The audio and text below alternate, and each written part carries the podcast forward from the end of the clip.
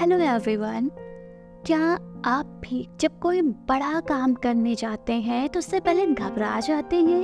या कोई ऐसा काम करने जाते हैं, जो कि हाई लेवल परफॉर्मेंस डिमांड करता है? तो आपको एंजाइटी फील होती है, आपकी धड़कनें बढ़ जाती हैं, पसीना आने लगता है, आपका चेहरा, आपका माउथ ड्राई होने लगता है। आप ट्रम्बलिंग फील करते हैं, आपको नोजिया महसूस होता है। ब्रीदिंग डिस्कम्फर्ट होने लगता है और एक साथ इतने सारे थॉट्स आते हैं कि आप फोकस नहीं कर पाते हैं। आप सेल्फ क्रिटिसाइज करने लग जाते हैं। तो अगर किसी भी टास्क को करने से पहले आपको ये सिम्टम्स फील होते हैं तो इसे परफॉर्मेंस एंजाइटी कहते हैं। जी हाँ आप चाहे इंटरव्यू देने जा रहे हो, आपको पब्लिक स्पीकिंग करनी हो, या आपको कोई आर्टिस्टिक परफॉर्मेंस देनी हो या आपको एग्ज़ाम के लिए जाना हो। अगर ये सिम्टम्स आप फील करते हैं एग्ज़ाम से पहले इंटरव्यू से पहले तो उसे परफॉर्मेंस एंजाइटी कहते हैं।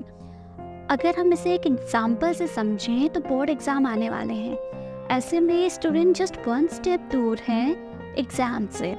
तो उन्हें ख्याल आता है कि पता नहीं एग्ज़ाम कैसे होगा। मैं परफॉर्म अच्छा कर पाऊँगा या नहीं कर पाऊँगी। ऐसा लग रहा है कि जैसे कुछ प्रिपेयर ही नहीं है। जितना पढ़ा है फूलना सा लगता है। ऐसा लगता है कि कुछ याद ही नहीं है। लिखते समय आंसर ही नहीं याद आ रहे हैं। तो अगर ये सारी चीज़ें हो रही हैं तो ये सब परफॉर्मेंस एंजाइटी के तहत आता है। अब बात आती है कि हमें परफॉर्मेंस एंजाइटी होती क्यों है? तो उसके कई सारे रीज़न हो सकते हैं, जिसमें से होता है फियर ऑफ़ फेलियर जी हाँ हम जब भी कोई टास्क परफॉर्म करने जाते हैं तो सबसे पहले हमारे माइंड में थॉट क्लिक होता है कि मुझसे मिस्टेक तो नहीं हो जाएगी। क्या मैं उसे अच्छे से कर लूँगा? कहीं मेरी परफॉर्मेंस से मैं खुद को या दूसरों को डिसअपॉइंट ना कर दूँ। ये सारे थॉट्स एंजाइटी क्रिएट करते हैं, उसे ये परफॉर्मेंस एंजाइटी कहते हैं। डर होता है सोशल इवेल्युएशन का। लोग क्या कहेंगे? मुझसे गलती हो गई तो मुझे जज करेंगे। मेरी चीज़ों के लिए, मेरी कमियों के लिए मुझे क्रिटिसाइज किया जाएगा। या फिर जब हम कोई टास्क परफॉर्म करने जाते हैं तो हम खुद से बहुत ज़्यादा उम्मीदें कर लेते हैं कि मैं इतना अच्छा करके आऊँगा, या मैं ऐसे करूँगा, या हम प्लान्स करते हैं कि हम इतने परफेक्शन के साथ अपनी चीज़ें करेंगे। और जब वो चीज़ें हम फुलफिल होते हुए नहीं देखते हैं तो हमें एंजाइटी होती है। हम डर जाते हैं। या फिर हम जिस टास्क को परफॉर्म करने जा रहे हैं, हमने अपनी प्रिपरेशन की ही नहीं होती है लैक ऑफ़ प्रिपरेशन हमें लगता है कि हम अच्छा कर सकते हैं, लेकिन हमारी तैयारी नहीं होती। उसके रिगार्डिंग हमें परफॉर्मेंस एंजाइटी फील होती है कि अब क्या होगा, अब कैसे होगा। सारी चीज़ें गड़बड़ हो जाएँगी। तो ये कुछ चीज़ें ऐसी होती हैं जो कि परफॉर्मेंस एंजाइटी को क्रिएट करती हैं। अब हम समझते हैं कि कैसे इस परफॉर्मेंस एंजाइटी से हम ओवरकम कर सकते हैं। तो जी हाँ सबसे पहले आपको रीफ्रेम करना है अपने नेगेटिव थॉट को। इंटरव्यू से पहले एग्ज़ाम से पहले या किसी भी परफॉर्मेंस से पहले, अगर आपको इस तरीके के थॉट्स आ रहे हैं या सिम्टम्स आप फील कर रहे हैं, आप नेगेटिव थॉट को, आपको आ रहे हैं, आप नेगेटिव सेल्फ टॉक कर रहे हैं तो उसको रिप्लेस करिए पॉजिटिव अफर्मेशन से। फोकस करिए अपनी स्ट्रेंथ पर, अपनी पास्ट की सक्सेस पर रादर देन बेनिफिशियल या पोटेंशियल पेटफॉल्स पर।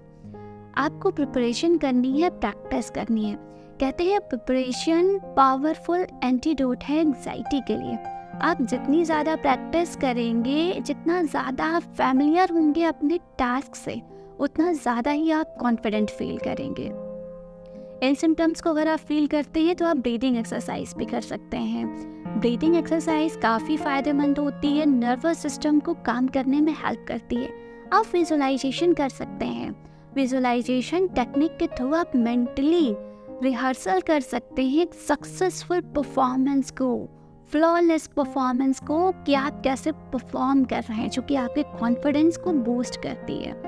आप सपोर्ट सिस्टम सीख कर सकते हैं। फ्रेंड से फैमिली मेंबर से, अपने मेंट्योर से, या किसी स्पेशलाइजेशन वाले पर्सन से जो स्पेशलाइज्ड हो, किसी काउंसलर से हेल्प सीख कर सकते हैं आप पी कर सकते हैं, जिसे प्रोग्रेसिव मसल्स रिलैक्सेशन कहता है, जो कि आपकी मसल्स को टेंस फ्री करता है, आपको एंजाइटी से रिलीफ दिलाता है।